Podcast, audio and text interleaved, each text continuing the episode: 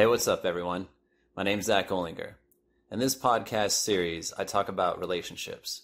Now, I know, as a man, you may not want to talk about relationships, or you may even tell me that the relationship that you're in is already pretty good. But I'm going to invite you to consider this. Could you be a little bit more fulfilled in the relationship that you have? I would like to have you consider that there may be other ways to kind of see the conflicts that are truly just unnecessary that we all experience in a different light. And if you're open to receiving or just giving me a little bit of your time, then I look forward to my guests and I inspiring you to become a man that can have more freedom, less conflict, and more pleasure in their relationships. Thanks for joining me. Hey, everybody. Thanks for joining me on another episode of The Real Zack Olinger. Today, my guest is Diana Alt, and she is a career strategy coach on a mission to help you be the boss of your career so that you can find your ideal work, be valued, and get paid. She's a connector who uses her experience in the corporate product development roles as a business owner to help people make the most of their work life instead of feeling like it's a long, slow march to oblivion. Today, Diana is going to talk to us about how if you're an employee that is looking for growth and feeling stuck, she'll speak to how to manage that navigate that piece. And then also, if you're a boss or anyone in a work relationship, how to communicate and navigate situations where there may be differences of opinions without damaging the relationship. So, with that, fantastic. Uh, I'd love to introduce Diana. Thank you so much for being a guest. Oh, Zack, thank you so much. I appreciate finally getting to meet you after finding you in the Let's Find Podcast Guest Club on Facebook. Yes. Um, I really love that you are doing a show about relationships because there's not enough of them. We talk about how to make money, we talk about all kinds of other things, but um, or at least I listen to a lot of business podcasts. And so anything that gravitates towards how relationships impact that is aces for me. So thank you so much. It's important stuff. So I appreciate you. Thank you. You're welcome. You're welcome. So how you want to uh, uh, how you want to kick this thing off? Do you want to like go through the two scenarios that I talked about?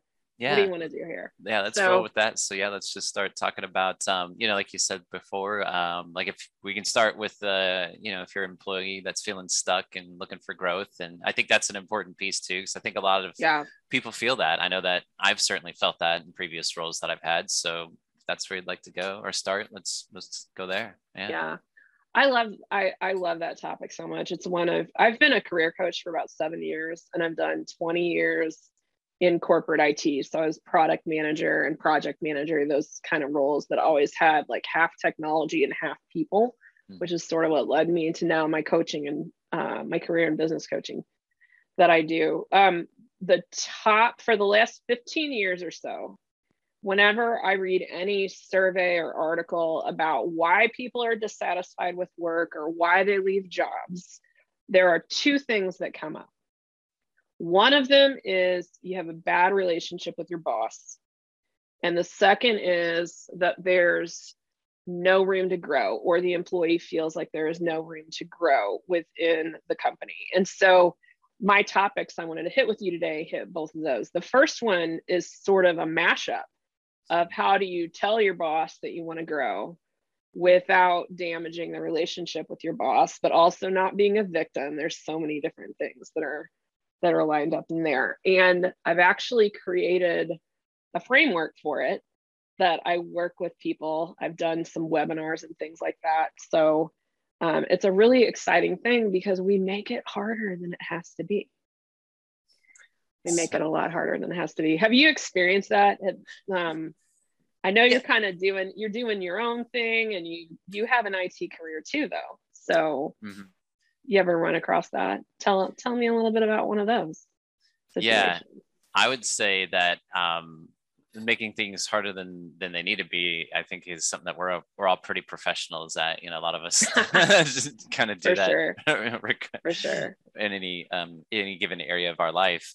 Um, yeah, as far as um, like asking for um, like wanting to do something different um, or kind of grow within a role um, and having any difficulty with that i am trying to think um, I think I've been rather fortunate. What I what comes to my mind is that like I I haven't necessarily hmm, how do I want to say what comes up is like how much I valued myself as far as my pay. I don't I don't know if I've had so much difficulty like pers- like going up to my supervisor or superior and being like, look, I want to do this. What I could see is not necessarily like being aware that I necessarily wanted to do that. Um, you know. Oh, that's a that's a really yeah. interesting thing because sometimes like that's a whole different that's mm-hmm. a different topic and maybe if we have time we can talk about that too mm-hmm. but um, that's almost like the relationship with your job you right. know like as sure. individuals we have a relationship with our job i just did a webinar earlier today about you know is it time to leave your job and so put a pin in that we'll see how the schedule lays out maybe we'll talk about that too or i can come back mm-hmm. so with the boss or the, with the growth thing um, what ends up happening for people is that you know one of the top two reasons in all those surveys like i said is always lack of opportunity for growth. Um, and so what ends up happening is because our day-to-day agenda at work is about getting stuff done. So it is about what is you know what's the project? Are we going to hit the deadline? What's the sales quota? Are we going to do that? You know did we fix the bugs that the customer reported in the software? It's the thing. It is the stuff. And so we get this idea, whether fair or not, that all our boss wants us to do is the thing that we're currently doing, unless they come to us. And everybody's busy because for however many stupid emails and meetings that we don't want to do that are coming up for us, they probably have 10 times more because they're the boss, right? Mm-hmm. So, what I um, created for a couple of my clients that were really struggling with this, people that came to me for career coaching and they sort of wanted to look for a job, but sort of not because they liked their company. They just didn't like their job anymore. Mm. Went through and created and documented a framework for them. And if anybody wants to get like the worksheet for this that has sort of mad libs about how to have this conversation, you can email me at diana at dianaalt.com. I'm happy to pass it along to you. The first thing you have to do whenever you want to grow in your career is actually figure out what that means because very often you get frustrated and you say you can't grow, but you don't even know what it means. Or you think of it only in very conventional terms. So I'm a person that has never viewed a career as a ladder. I think of it as a rock wall. So I don't actually do rock climbing, but I know a little bit about it. We all watched some of that rock climbing stuff on Peacock during the Olympics the last couple weeks. And the thing with a rock wall is sometimes you're going up and then sometimes you have to go sideways. And sometimes you may even have to go a little bit what feels like back. But if you can define what it means to grow for yourself first, before you even talk to anybody, it's going to work out best. So I have a client right now that is working in sort of like a mid level tech and customer support type role she is very she has a background in human resources from before she had kids a really strong interest in doing anything proactively. And so she actually does you know she's created some processes for some proactive customer service within her company but she was getting bored and did not know how to talk to her boss about this. So the first thing we did was some work to figure out what does it even mean to grow? Are you wanting to be a supervisor are you wanting to transfer to a different department? Um, what does that look like for you? And so she got clear on that. And we also got clear on for what she's doing, where her pay sits compared to market, and figured out that she was, you know, underpaid some too. So she had both a I need more challenge, which may mean a job title. It may not mean, mean a job title. For some people, it just means, can I do a different project, a different kind of project? For her, it was like, I need more challenge. I want to use certain strengths and talents that I have. And I want to use certain skills more and then delegate some other things. Those were the things that she crafted for herself. And she also knew that she wanted to get um, a, her pay increased. So she got clear on that. From there, then she thought about what am I hearing where this could possibly be a win win with the company? Because if you just walk in and say, boss, you got to promote me to senior, whatever, and give me a $5 an hour raise or else, that's not going to go well. So she spent some time listening to her boss and thinking about conversations and realized, oh my gosh, she, my boss does know we need more administrative help. She's overwhelmed by trying to coordinate stuff. I need to position myself as what if I'm more of a project coordinator, which would be worth more money. So once she got that straight in her head, the next step is to think about when is the right time to talk to the boss. So uh, we're here in Kansas City. You live close to me, which is mm-hmm. amazing. Maybe sometime we'll have to meet in person. Mm-hmm. Um, H&R Block, major employer in town, right? Mm-hmm. Are you going to go to your boss and ask about a promotion smack in the middle of tax season if you work for H&R Block? That's a no. Right. it's a no. So you're going to think about what is going on and when is a good time to ask. So um, my client figured out what is a good time in the business cycle to actually go have a conversation. And then she followed the following script to get the meeting because that's another thing. Well, my boss won't schedule the meeting. Well, you schedule the meeting. So she decided she knows what she wants, she knows some win win. She scheduled a meeting with her boss by going to the boss and saying, Hey, boss, I'm really thinking a lot about my career growth and I want to discuss how I can grow within Acme Corporation. I'll be setting up a meeting within the next two weeks for us to discuss that. Okay. And a lot of people hear that and they're like, mind blown, I can't do that. You can request a meeting with your boss. The boss might say, Can we do this during your one on one? Or that day isn't good, but you have to be willing to take the bull by the horns. And she did very respectfully, went to find a time that worked for the boss, but she led it. And then when she got into the meeting, the conversation became hey boss or hello mary i would like to grow my career within this company i've been thinking about it a lot and i really would like to use skill x and skill y to serve the team i also would like to see a path to compensation that's in line with the market rate ideally we would make some changes within the next six months what are your thoughts so that's kind of the framework. What do you you want to grow? What are a couple of ways you want to grow? And what is the timeline that you want to see change? Mm-hmm. It could be two weeks, it could be two years, it could be something in the middle. You get to decide those things. Once you say that piece, you do the most important thing shut up and listen mm-hmm. and don't threaten and recognize that you have just opened a conversation where you're in the driver's seat and then move on.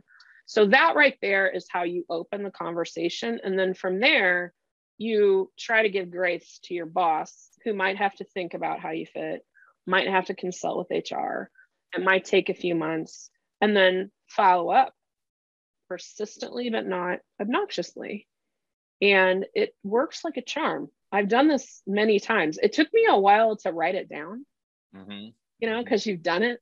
Mm-hmm. I, I have had several jobs and it seems like I'm constantly, I worked at Cerner for almost five years and I had four different roles in five years. Wow. Because either someone came to me and said, I think you'd be good at this, or I went to my boss and said, it's time for me to do something different. But mm-hmm. I've I've personally used this and guided clients to use it for over 10 years. And and that's how you do it. If you do it correctly, you end up with something that's more challenging um, or you quickly figure out that your company doesn't actually want you to grow and you know that your answer is no this is not the right place for me and then you can move on. So mm-hmm. that was a big long story about that but we can unpack it more. You can ask questions whatever makes sense. I just think that the biggest mistake people make is they're too chicken to have the conversation to begin with. So yeah no that's uh there was a lot of really good stuff in there for sure. I like um just not not having the not being afraid of taking the initiative because I think I think that's a really big piece and there's a lot of big pieces in there but that's definitely one because like yeah like the manager supervisor boss whoever is above you yeah. you know is going to be busy with their own stuff and um yeah if you're asking them to do you a favor it's not that they don't want to it's just that like it's kind of like asking somebody to go to the store for you, like if you want to go get something, and it's kind of like, well, if you need it, like if it's on your if it's on your timetable, like go get kinda, your own Doritos. Yeah, like, yeah it's kind of like it, it, it's in your responsibility, so go ahead and, and take ownership of that, you know. And so, yes. um, there's nothing to be afraid of regarding that. And yeah I, I love that point too because one of the one of the it the whole thing about going to the store and like i said go get your own damn doritos. Um Mhm. so the point about that there's a couple of powerful points about that. One of which is that you if you do this in a really self-serving way you end up being like the jerk that says well you go to the store while i'm sitting watching netflix. Like why your leg's not broke. Like Right. why do you not go take care of yourself? Um but at the same time you do need- you need to take the bull by the horns. Mhm. but if you make it win-win then it's more like going to the store together you know? Right, right, okay what oh we need dinner. Right, and we're out of ideas. Let's go ro- roam around Hy-Vee for 15 minutes and figure out what we're going to have for dinner. I know you don't like chicken so like we're not going to mess with chicken but let's go check out the seafood section.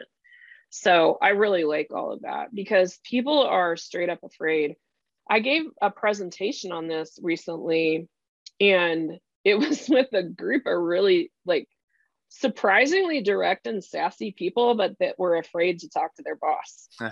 So there was a woman that um, and we actually opened the q&a so people could talk. Like a lot of webinars you just type it into the GoToMeeting or whatever. That was not how this one went. And this woman said you can't do that.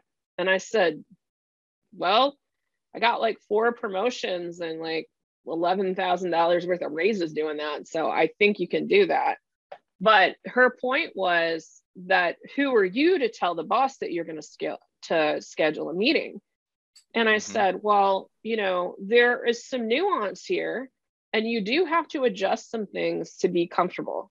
So if you feel more comfortable saying, boss, this is really important to me, can we schedule a meeting sometime within the next two weeks? That is a little bit of a different tone than what I do. I just Mhm. lay it out. hmm So are you into, do you know, are you into the Enneagram at all? Oh, what does this sound test. familiar? Okay, yes, the thank number you, thank you, it's thank the one with the numbers so Um, i'm i'm an enneagram 8 i'm the challenger and i'm going to get in your face that's Gotcha. just kind of how that's how but if that's not your personality type and you want to soften it a little bit that's fine Mhm. but there's a difference between softening an approach to suit your personality um and abandoning ship Mhm. so feel free to adjust a little bit. And if your Right. boss says two weeks doesn't work, I'm out of I'm on vacation. Can we do it in three weeks? Cool. You've at least opened the conversation.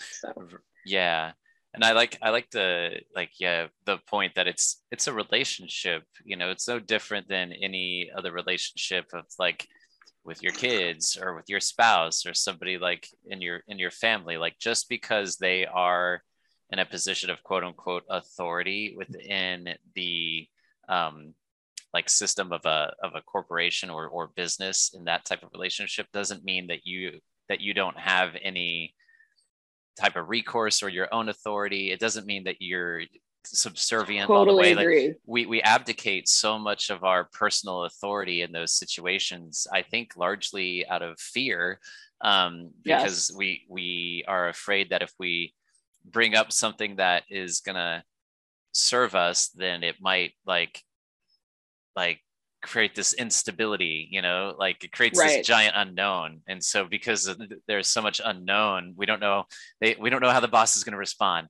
we don't know what the outcome might be and holy Yes. shit what if i get fired or like whatever like Yeah. what if i get Yeah. reprimanded Like- and there's all of this stuff and it's like fuck man like relax Oh, I love we swear on this podcast. Yeah, yeah, I love it. I'm a Yeah. little bit sweary. Like sarcasm is my second language, and cursey words is my third language. So, um, no, I'm completely with you Mhm. on all of that. Abdicating your responsibility for your own life, not cool. right Bad idea. yes Bad idea. The other thing that I find so interesting in some of these um, workplace dynamics, I've done it myself, by the way. Like I, I'm actually a much nicer person and better leader. And if I after working for myself full time for two years, I think if I choose to go back to the workforce, I'm going to be a much better employee and a much better leader because I all you can all I do is wrestle with myself all day. Mm-hmm. Right. But we are starved for company leader, boss, team members, customers that treat us like human beings. Right. We just want to be treated with dignity and respect like human beings.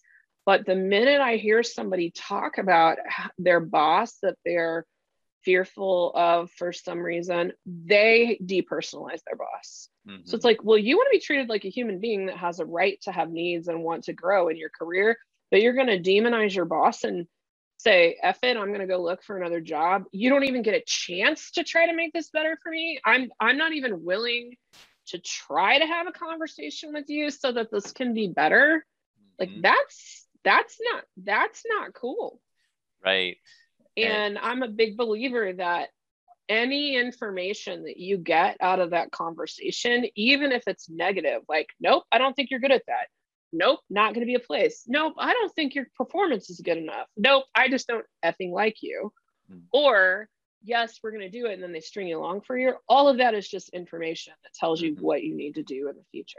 Mm-hmm. so that's yeah. a very that's a very valid point. Yeah, on on all of those accounts there. The the first one being about um, you know, depersonalizing and demonizing and like not giving the person even the opportunity to to work with you. It's kind of like yeah. in, in in personal relationships, it would be like breaking up with somebody because they are a certain way in the hopes that, you know, you go find somebody who's who's another way and so like if they just to put this in like the, in the context of like masculine and feminine like a lot of guys will leave a woman because like uh, of the way that she expresses herself or something like that. And like, oh, she's crazy. And then like go to another woman only like a year later to find out like, oh, she's crazy too. And it's like, dude, what you're doing is you're totally misunderstanding like what you're dealing with and like what's coming to you and like right. what what it really is. And you're trying to like not find that in a woman or something like that. And it's kind of like right. that's that's the nature of the thing. So it's like leaving a boss to like, I'm gonna go find a boss that I don't demonize, only to demonize the next boss and then the next boss. Yeah, your problem, boss. and it's like yeah. The problem the problem is that so well, a lot of times with that, there's a pro- one of the things I've seen with that with people, especially if they, you know, kind of job hop around or have have a lot of trouble with bosses, is that there's this deep part of them that wants to do something drastically different. Like sometimes it's to be an entrepreneur and just fuck the man. Like I'm done. You know, that's not about whether your boss are, is good or bad or you're good or bad. That is about a deep desire that you have that you're not acknowledging. So it makes everything else not work. So, um, and you know, I told you before we started the call, like I'm what my friend Kelly calls new woo. She's woo woo. She likes the crystals and the energy and the does readings and I don't even understand all that. Although she did take me to the rock shop in Nashville and I bought some crystals a month ago. but I do believe that the universe tells us stuff. Mm-hmm. And it, the universe whispers in our ear that something is not right. And if we do not listen, it whispers louder. Mm-hmm. And then if you don't listen, it talks and then eventually it yells at you. Mm-hmm. And so, usually, if you have some sort of growth desire, that's the whispering that's coming up. And if you don't go try to do something about it, it's going to talk and it's going to yell. And the way that the universe yells is you get increasingly more and more frustrated because you wanted to grow, you never talked about it, or you let somebody string you along for years promising you a promotion or whatever and then you freaking snap one day and say F it i'm done and you take your you quit without notice or you snap at the wrong person and you end up being demoted or something like that that's the universe um, hmm. yelling at you so i had a situation where i was working a job and i was I mean, it took when I ultimately left, it took two and a half people to replace the work that I'd done. I had allowed them to overwork me for way, way, way too long. And um, the way that the universe yelled is a promotion that I was expecting didn't happen.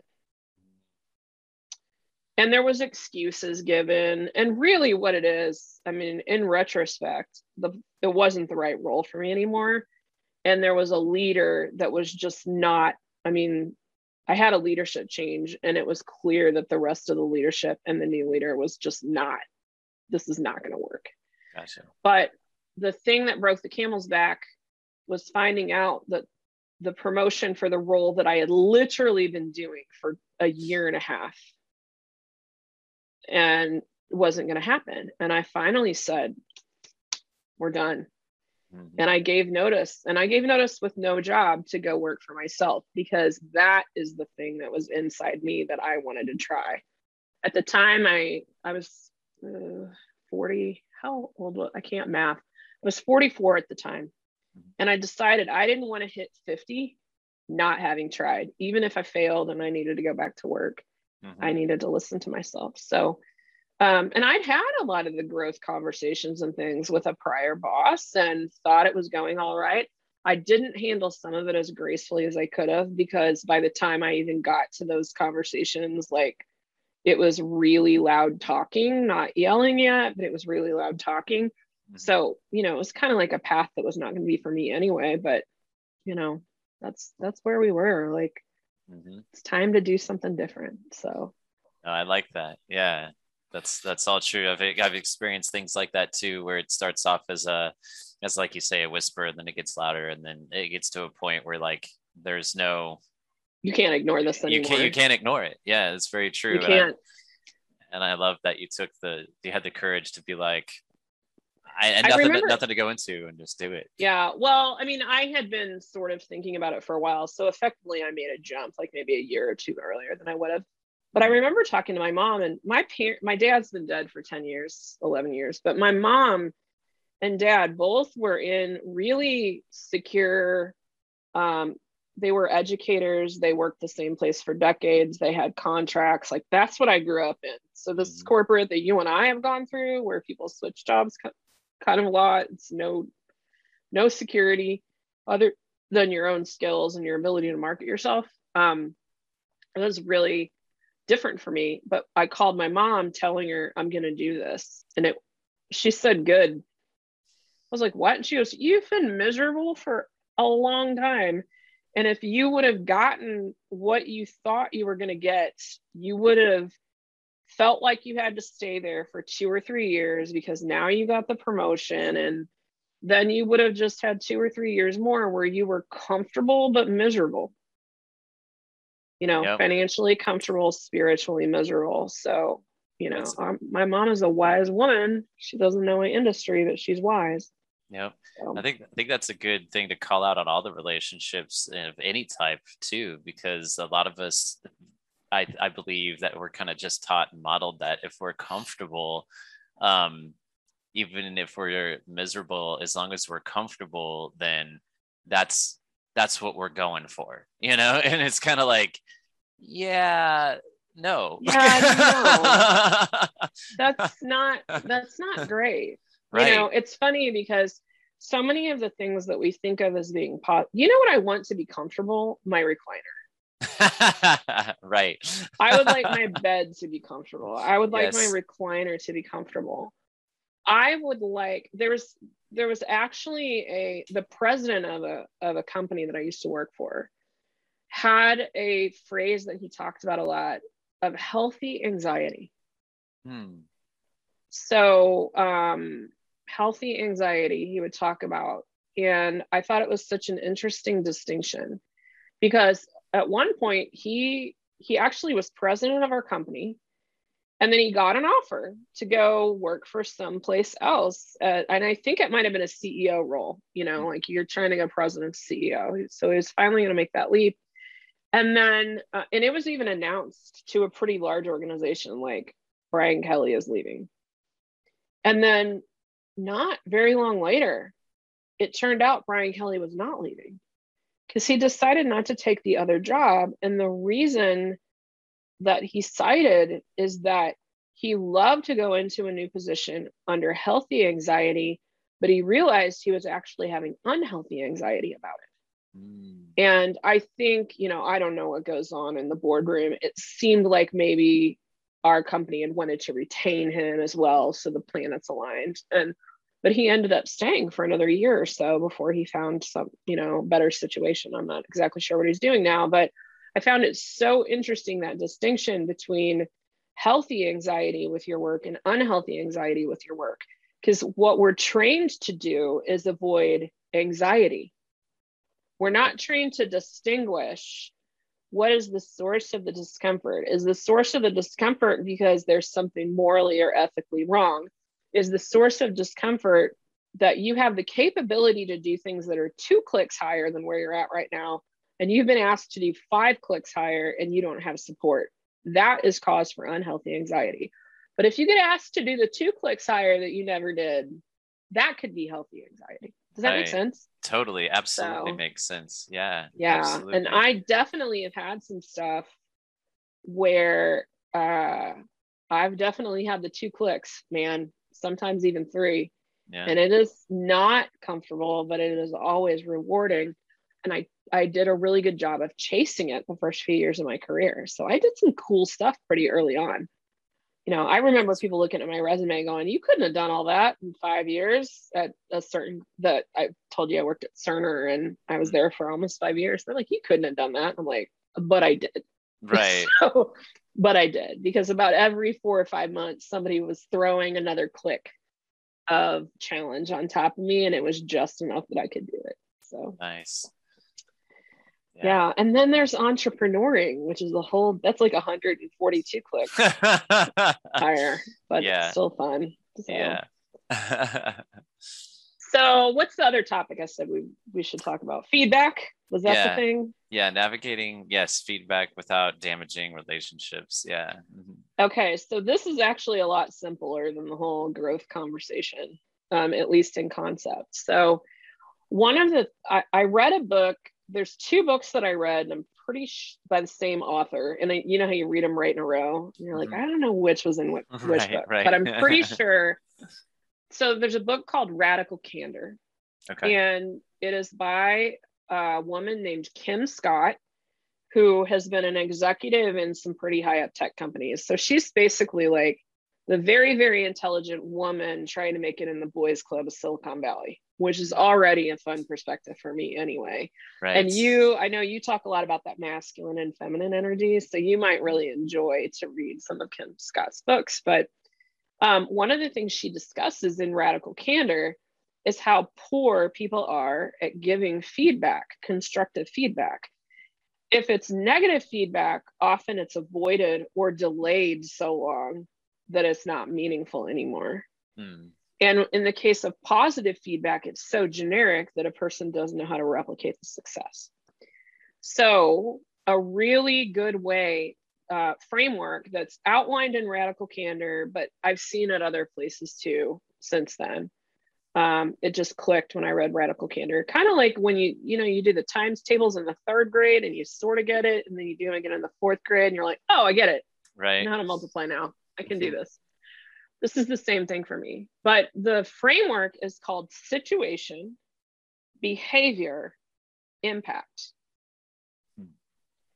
So, um, and it's crafted in a way that you can give very short, very specific feedback that is depersonalized mm. to someone so that you don't damage the relationship and people actually have something they can do something with. Mm. And when I read about it, it's one of those things where you think, duh, how did you, how have I not known this my whole life? Right. So here's what it looks like situation is you articulate what the situation is. Behavior is you state what the behavior that happened was. So you don't assign character traits, you don't bash, nothing. It is very factual. And then impact is why did it matter? And one of the most crucial things to know about this is that it's great for both negative feedback and for positive feedback. So let me give you a positive example first. So um, I have tra- I have a business consulting client in Overland Park. Um, he's a financial advisor and he has an office staff of five. And um, I trained him recently on this because he was formalizing performance reviews and feedback cycle in his business for the first time in 15 years or so that he's owned the business. and he realized he didn't know how to state effective feedback. Mm-hmm. So he had a superstar on his team that he, you know, would always say, "Oh, she does such such a great job. I'll call her Mary." Um, so I said, you know, do you tell Mary what she does well? And he's like, sure. And then I talked to Mary, and she's like, I know he loves my work. I don't really know why when pressed. So the SBI framework takes you from Mary, you did an awesome job on that client call client this week. It takes it from that where there's no information, but kudos and pat on the back and dopamine. It's like hitting the like button on Instagram or Facebook, right? And instead, what you can say is something like, Mary, this week, when you handled that very complicated rollover for the new client, you were extremely calm in dealing with the troubles with multiple accounts and in going back and forth with the client to get everything correct. The result is this client has a higher level of trust with us right off the bat than most clients have within the first two years. That is constructive. Yes. But it also only takes like 30 seconds to say. So instead of feeling like to give positive or negative feedback, you have to go and schedule a 30 minute meeting and whatnot. You can say that in the hallway in between meetings. Mm-hmm. So, an, a negative example, and maybe something that someone could use with a boss so that you don't sound like you're attacking a boss. One of the things that people complain about all the time is when their boss takes credit for their work. Mm. You know, you'll be in a meeting and the boss will introduce something the team's been working on and doesn't remember to acknowledge. And Joe and Sarah from the team were the ones that came up with the stuff that I'm about to show you. You know, shout out to Joe and Sarah. They forget to do that because they're more concerned with looking good or getting the information. Usually they're concerned with getting the information and the buy in from the other higher ups in the room, but it comes across differently. So instead of saying, God, the boss is such a dick, he took credit for my work again, which is what happens in between colleagues. Mm-hmm. Instead, what you can do after a meeting is go to your boss and say, Hey, can I have two minutes? And they'll usually say yes, or they might say, Can you can you check me after lunch? And then you say, um, Tom, in the meeting with the director today, I noticed that you talked through the new process that is so popular now, and you didn't give me and uh, Larry credit for it. And I just want you to know that that makes us feel like you don't really value our work. And it's not great. It's not a great feeling to think that your boss doesn't value your work. So there is some personalization at the end. It's like you came across like you don't value my work. But there's a difference between saying, oh, so and so's a dick, he doesn't value my work, and saying, this is what happened. And the result is I feel like you don't value my work. You can either even follow that up with, is it true? Did you not like the way that we did it? Or mm-hmm. ask yeah. questions to check sure. for understanding.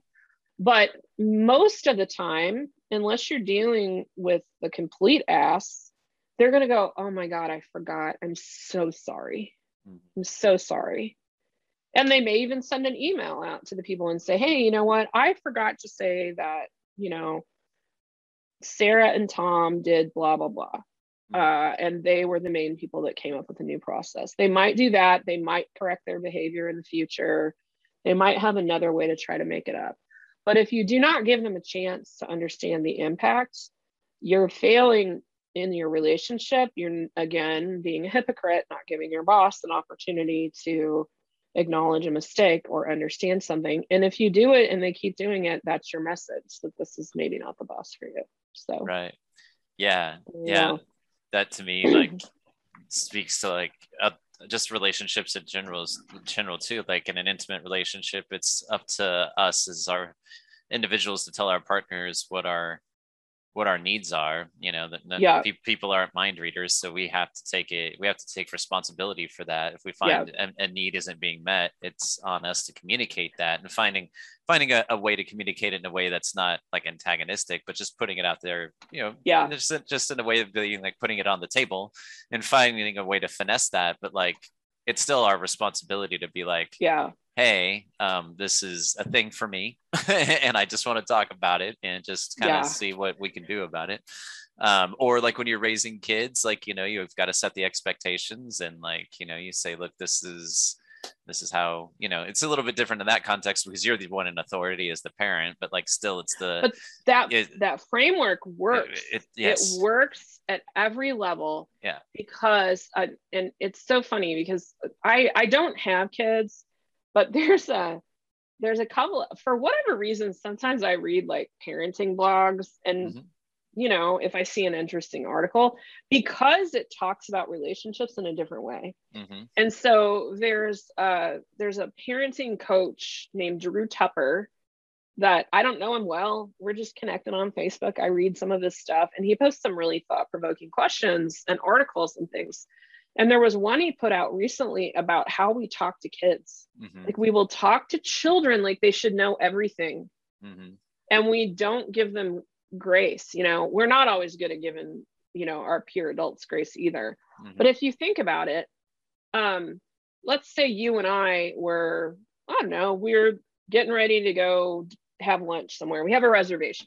And if we don't get there within 10 minutes of our reservation time, we're going to lose our reservation. So if you and I are hanging out in the living room and it's time to go and you're not quite ready to go, I'm going to be like, hey, Zack, FYI, remember, Mhm. we have to be at that place by 1140 or we lose our reservation. We can't go today Mhm. so you know can we get ready like or do we need to cancel it you Right. know we would Mhm. talk to each other that way if your kid hasn't put his shoes on yet what people do is like damn it tommy put your shoes on Mhm. That's how we talk to little kids. We'll Mhm. talk to a four-year-old that way. Damn it tommy put your shoes on. And that's not cool. But if you say you know so there's an age where you can't really reason. Mhm. they're really i mean i don't have kids but i know there's like reasoning skills grow as you get older. Mhm. but i see people you know an eight year old can understand tommy if you don't put your shoes on i'm going to be late dropping you off i'm going to be late to work and i could get in trouble with my boss Mhm. any kid that goes to school knows what in trouble means yeah so you know when you don't put your shoes on then we're late and then i get in trouble with my boss Mhm. and I could lose my job, which means you can't do soccer. Now you don't want to like guilt him too far, right but there's a big difference between damn it, Tommy, put on your shoes, and Tommy, I don't want to get yelled at by my boss. Mhm. Right. Please, please, can we please get a move on? So that's true anyhow.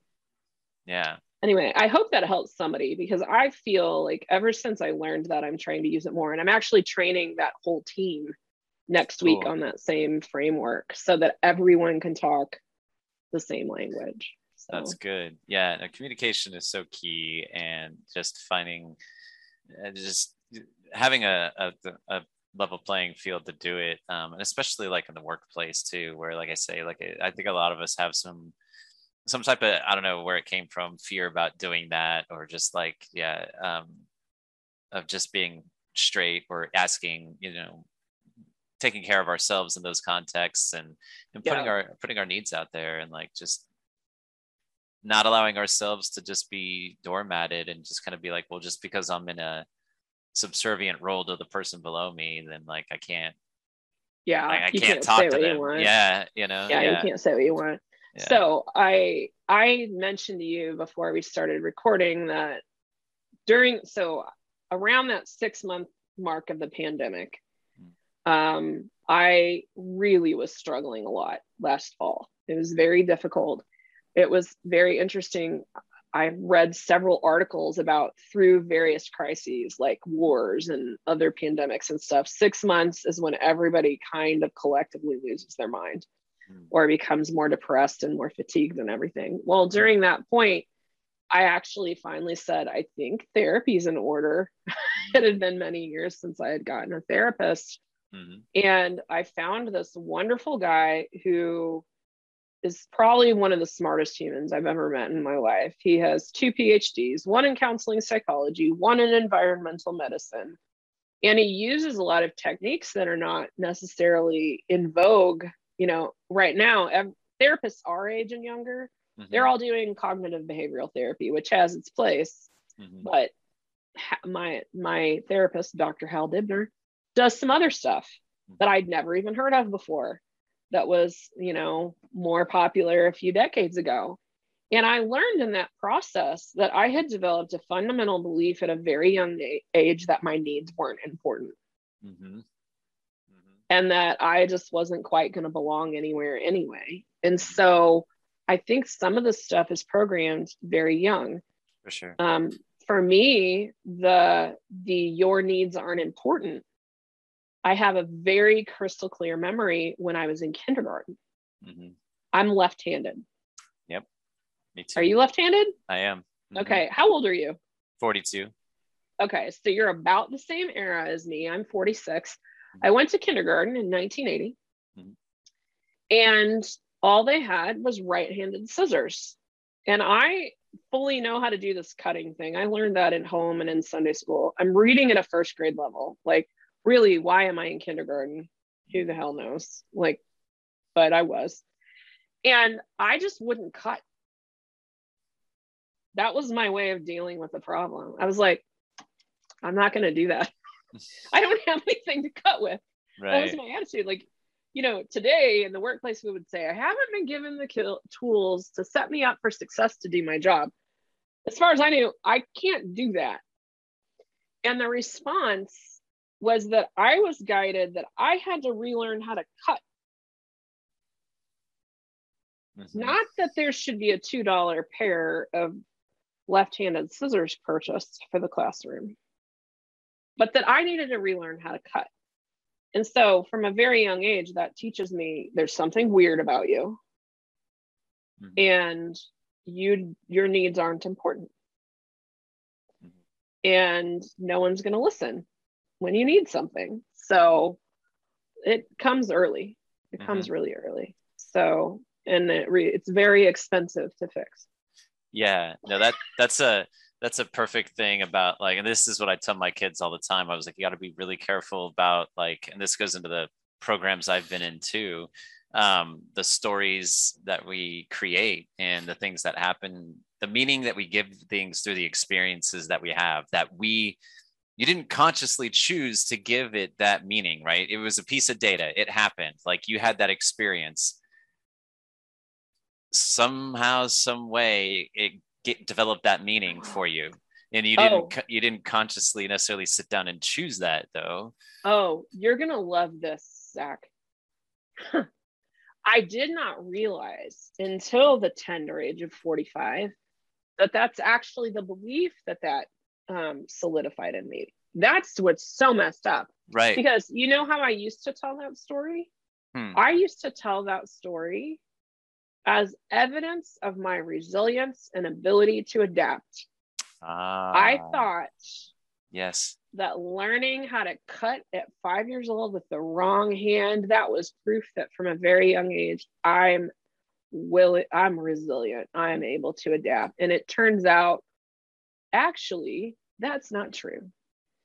And the like the woman that was my teacher the mrs hoff miss hoffman she wasn't married she never married. Miss hoffman was like an institution in our town. She taught kindergarten for 50 freaking years. She had my father my uncle every single one of like my siblings and cousins except for one. Wow. And like this was the lady and we grew up in a small town so everyone knew yeah. miss hoffman and so but she was the teacher mm-hmm. when this was going on mm-hmm. so i grew up thinking i you know i had the the most prominent kindergarten teacher and like i did this and she loved me in class and i did well and really i was a complete pain in the ass because all i wanted to do was talk because i already knew how to read Mm-hmm. And she did what my therapist refers to. She's like, he's like, you were victimized. And he, you know, he's not one to throw around the term victimized, but he's like, Mhm. you were you were victimized in this way. Nobody was malicious about it, but Mhm. you didn't have someone looking out for your needs. And you're five. So you don't know. Like, Mhm. you get to have needs. So it's Yeah. early. Yeah. early.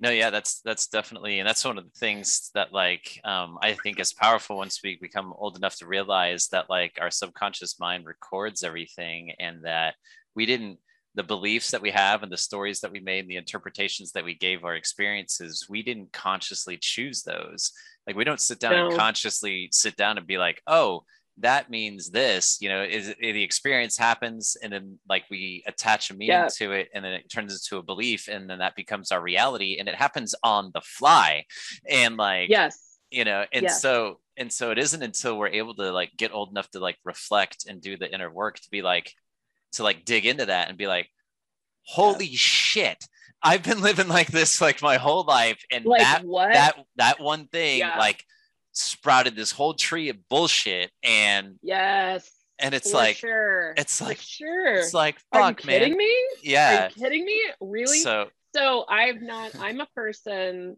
that I've never been much of a crier, mhm, especially not as an adult. Like when my dad died, I, and my dad and I were very close. I cried like one time Mm.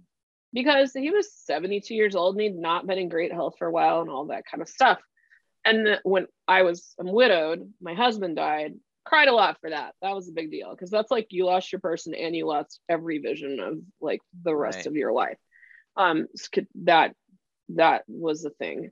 But like when my grandma died when I was in high school, don't remember crying. When my grandpa died in college, don't remember crying. Like I'm just not a crier mhm, and um a lot of it has to do with some people just aren't that way and a lot of it has to do with i'd never really learned how to process and access emotion and so now i'm learning that in my 40s mhm, and i had this moment a couple of weeks ago where i absolutely fell apart. Like Mhm. i was already feeling kind of low i'd been really sick etc you know i thought i had covid i didn't have covid thank goodness. But i ran myself ragged had a bunch of personal stuff go on Mhm. you and i had to reschedule this podcast because of it. And this one day i read an email or a text from my very best friend since second grade and i read it wrong. She was trying to be supportive and i read it like all of your problems are your fault. Everything is terrible because of you you know that kind of thing. Mhm. burst into tears cried for an hour and a half had a two o'clock meeting so i shut it off at 1.58 like we do whenever we've got to get stuff done and then i was a basket case again later and i talked to my friend kelly that took me to the rock shop for the first time since i'm new woo and i told i was crying again by the time i got a hold of kelly and i was like i've wasted my life my whole life is ruined it's wasted I wasted 40 years feeling like this. And she said, Stop. This is the work of being a human. So, all this messy crap that you're figuring out and you're crying, or you know, like all of that, I'm here for it. And it's the work of being a human. So, if you've got to fall apart like some tacos for a minute to figure out how to take control of yourself, whether it's your kids' relationship, your work relationship, whatever, you know, tacos fall apart, but we love them. Mhm. There's a whole day of the calendar week dedicated to tacos. Yeah So we can That's go with true. it. I love talking to you. I didn't know we were going to go these places. Amazing. no it was great yeah was fantastic. So, I appreciate it. Well, I guess um, I guess for the sake of time, we could wrap it up. But I want to uh, give you the opportunity to let people know where they can find you too. I know you sent Okay. some links that I'll post, but I'd like to give my guests the opportunity to speak to that. So, Absolutely. So, if you've heard any of this and you resonate with any form of, oh my gosh, my career is not right, and I would love some support in figuring that out, I have a couple of resources for you. First is I have a Facebook community. I call it the Career Boss Crew because we're all trying to be the boss of our career. Mhm. And if you could, if you're the boss of your career, you can be the boss of your life. Fun fact. That's why you need to be the boss of your career. So you can go to careerbosscrew.com and that will just direct you over into my Facebook group and you can answer a couple of questions and join. I also have some free resources available at dianateaches.com. Right now, there's a what not to put on your resume freebie. I'm planning to put some stuff out later in the fall. Like, who knows? I'm going to turn that into like a page with several things on it, I think. But you can go grab a free freebie and join my email list as well from there.